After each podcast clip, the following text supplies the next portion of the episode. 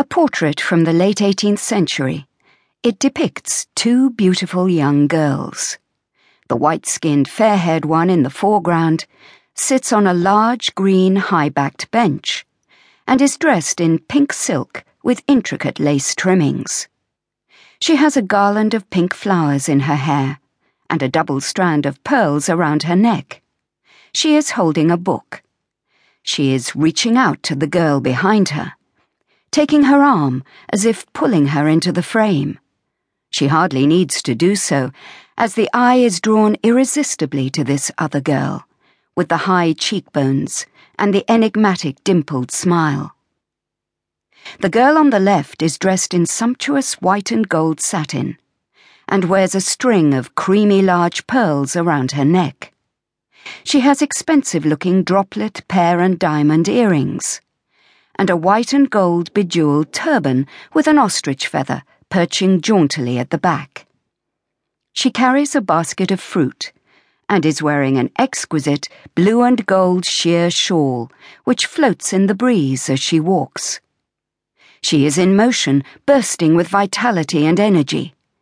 Her knee is bent forward beneath her dress, as if she is about to run as free as the wind.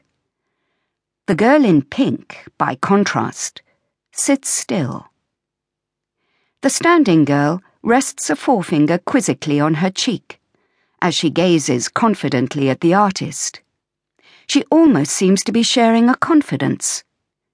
In the conventions of portraiture, a pointing figure may denote a mystery, an enigma, a secret withheld. That may well be the case here, given the knowing look that goes with it. But the gesture also says, Look at me. Look at the colour of my skin. It is as if she is asking, Who am I? And what am I, a black girl, doing here? The artist must have known that it was an unusual commission. The double portrait has a long and distinguished tradition.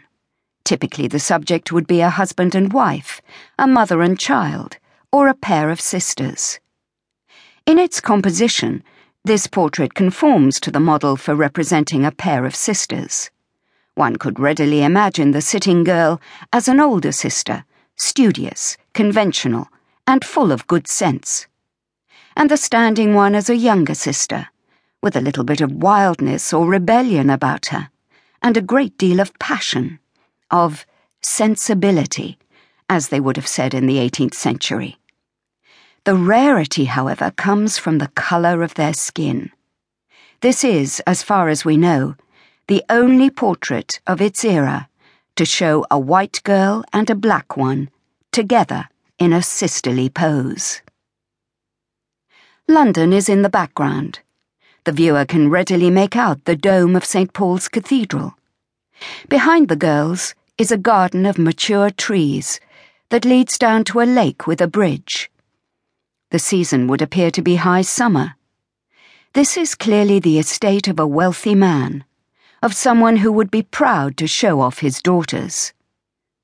A double portrait of this kind was often painted to commemorate a special occasion a birthday, a coming of age, perhaps, or a party or event held on the estate in the summer months when the gardens were at their very best.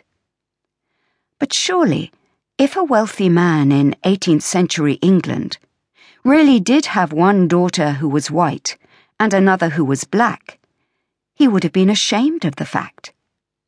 There would have been the stain not only of illegitimacy, but even more shockingly for the time, of interracial sex. You would have thought that the black girl would be concealed below stairs, not celebrated in a large portrait. To a contemporary viewer, the image would have been startling. A black girl, expensively dressed, and on an almost equal footing with her white companion. Almost equal.